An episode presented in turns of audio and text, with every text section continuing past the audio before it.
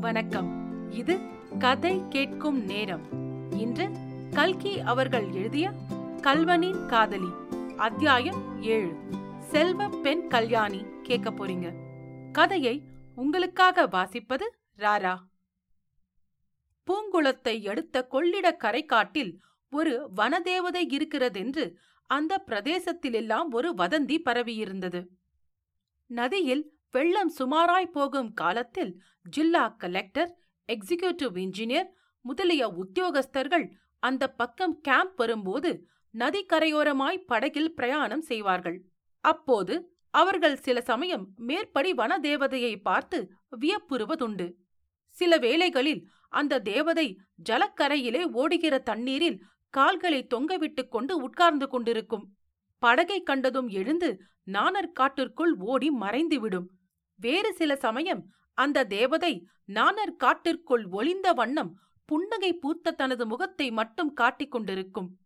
இன்னும் சில சமயம் தூரத்தில் மரத்தின் மேல் ஏறி உட்கார்ந்து கொண்டு படகில் போகிறவர்களுக்கு அழகு காட்டும். ஆனால் பூங்குளம் கிராமவாசிகளிடம் இந்த வனதேவதையை பற்றி கேட்டால் மட்டும் அவர்கள் குப்பென்று சிரித்துவிட்டு வனதேவதையாவது ஒன்றாவது நம்ம நடுப்பண்ணை வீட்டு பெண் கல்யாணிதான் ஆற்றோரம் திரிந்து கொண்டிருப்பாள் என்று சொல்வார்கள். கல்யாணியின் குழந்தை பிராயத்திலேயே அவளுடைய தாயார் இறந்து போனாள். அதற்குப் பிறகு அவளுடைய தாயாரின் ஸ்தானத்தில் இருந்து அவளை வளர்த்தது அந்த நதி பிரதேசந்தான். பகலில் பெரும் பொழுதை கல்யாணி நதிக்கரையிலும் நதிக்கரை காட்டிலுமே கழிப்பது வழக்கம். உயர் குலத்தை சேர்ந்த ஒரு பெண்ணுக்கு இவ்வளவு சுதந்திரம் கிடைத்திருந்தது அந்த பிரதேசத்தில் சற்று ஆச்சரியமான விஷயமே. ஆனால் அதற்கு தக்க காரணம் இருந்தது. கல்யாணியின் தாயார் இறந்த பிறகு அவளுடைய தகப்பனார் திருச்சிற்றம்பலம் பிள்ளை இரண்டாந்தாரம் கல்யாணம் செய்து கொண்டார். மூத்த மனைவியின் சந்ததி கல்யாணி ஒருத்திதான்.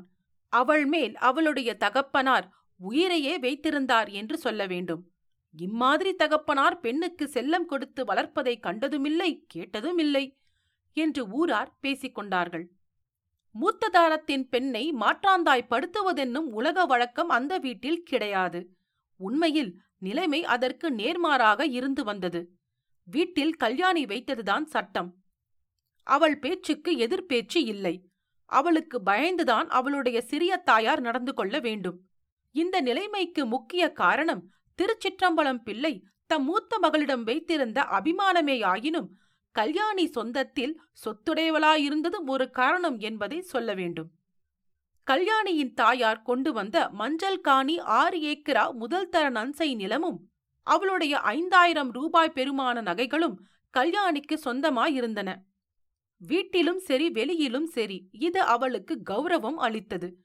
ஒருவாறு சுதந்திரத்தோடு நடந்து கொள்ளவும் இடங்கொடுத்தது திருச்சிற்றம்பலம் பிள்ளை இரண்டாந்தாரம் கல்யாணம் செய்து கொண்டதில் இருந்து பெரிய குடும்பஸ்தர் ஆனார். கிட்டத்தட்ட வருஷத்துக்கு ஒரு குழந்தை வீதம் வீட்டில் ஜனத்தொகை அதிகரித்து வந்தது.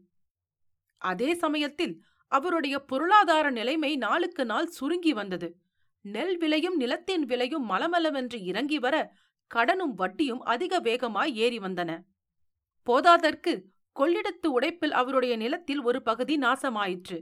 அதை சீர்திருத்துவதில் கடன் மேலும் வளர்ந்தது.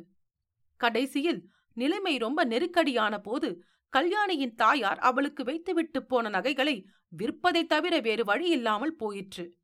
விற்ற நகைகளுக்கு பதில் நகை கல்யாணிக்கு பண்ணி போட வேண்டும் என்றுதான் திருச்சிற்றம்பலம் பிள்ளை எண்ணியிருந்தார். முடிந்தால் செய்தும் இருப்பார்.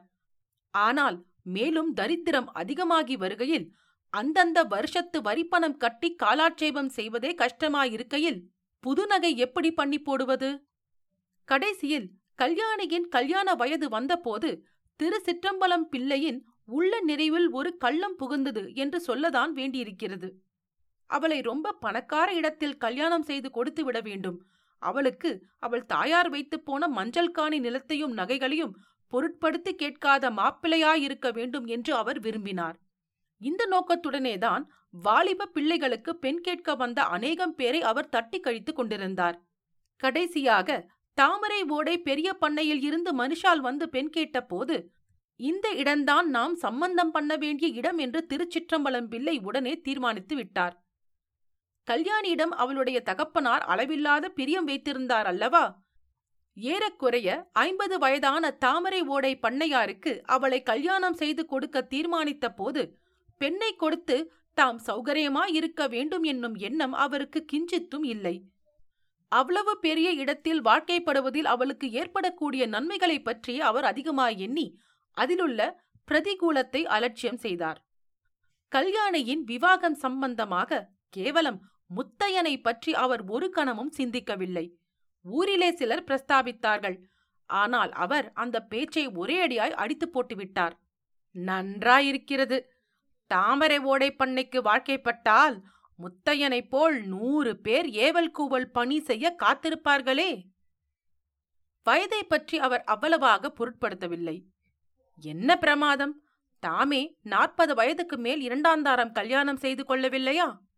தமது இரண்டாவது மனைவியிடத்தில் தாம் உயிருக்குயிரா இல்லையா? வாலிப வயதுக்குள்ளவர்களுக்கு வாழ்க்கைப்பட்டவர்கள்தான் சுகப்படுகிறார்கள் என்று எந்த சட்டத்தில் எழுதி வைத்திருக்கிறது? இப்படியெல்லாம் அவர் தம்முடைய மனதை சமாதானப்படுத்திக் கொண்டிருந்தாலும் கல்யாணி பிடிவாதக்கார பெண்ணாயிற்றே அவள் என்ன சொல்வாளோ என்று மட்டும் அவருக்கு திக்குதிக்கென்று அடித்துக் கொண்டிருந்தது. ஏற்பாடுகள் என்னவோ நடந்து கொண்டிருந்தன. கல்யாணிக்கு எல்லாம் தெரிந்துதானே இருக்கும்? அப்படி ஆட்சேபிக்கிறதாயிருந்தால் அவளே வந்து சொல்லட்டுமே என்று அவர் முதலிலெல்லாம் சும்மா இருந்தார்.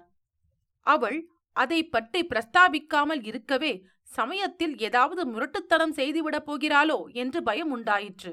ஆகவே கல்யாணத்துக்கு நாலு நாளைக்கு முன்பு அவளை தனியாக கூப்பிட்டு விஷயத்தை பிரஸ்தாபித்தார். அப்போது கல்யாணி அவர் சற்றும் எதிர்பாராத உற்சாகத்துடனே பூரண சம்மதம் அப்பா.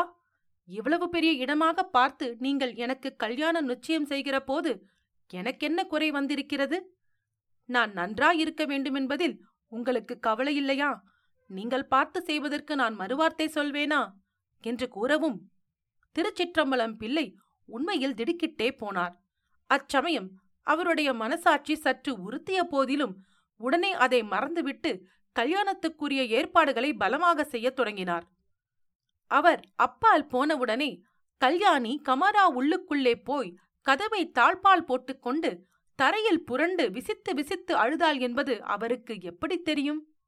நேற்று வரையில் அவள் முத்தையனை தவிர வேறொருவருக்கு வாழ்க்கைப்படுவதைக் காட்டிலும் கொள்ளிடத்து மடுவில் விழுந்து உயிரை விட தீர்மானித்திருந்தாள் என்பதும் இன்று மதியம் முத்தையனுக்கு முன்னால் செய்துவிட்டு வந்த சபதத்தின் காரணமாகவே அவள் இந்த கல்யாணத்துக்கு சம்மதித்தாள் என்பதும் அவருக்கு என்ன தெரியும்? முத்தையனுடைய ஆத்திரமான மொழிகளால் தானும் ஆத்திரங்கொண்டு கல்யாணத்துக்கு சம்மதம் கொடுத்துவிட்ட பின்னர் இப்பொழுது அவள் நெஞ்சு பிளந்துவிடும் போன்ற கொடிய வேதனையினால் துடித்துக் கொண்டிருந்தாள் என்பதைதான் திருச்சிற்றம்பலம் பிள்ளை எவ்வாறு அறிவார்? கல்வனின் காதலி அத்தியாயம் ஏழு. செல்வ பெண் கல்யாணி. கேட்டதற்கு நன்றி. இன்னொரு பகுதியில் உங்களை மீண்டும் சந்திக்கிறேன். நன்றி ராரா.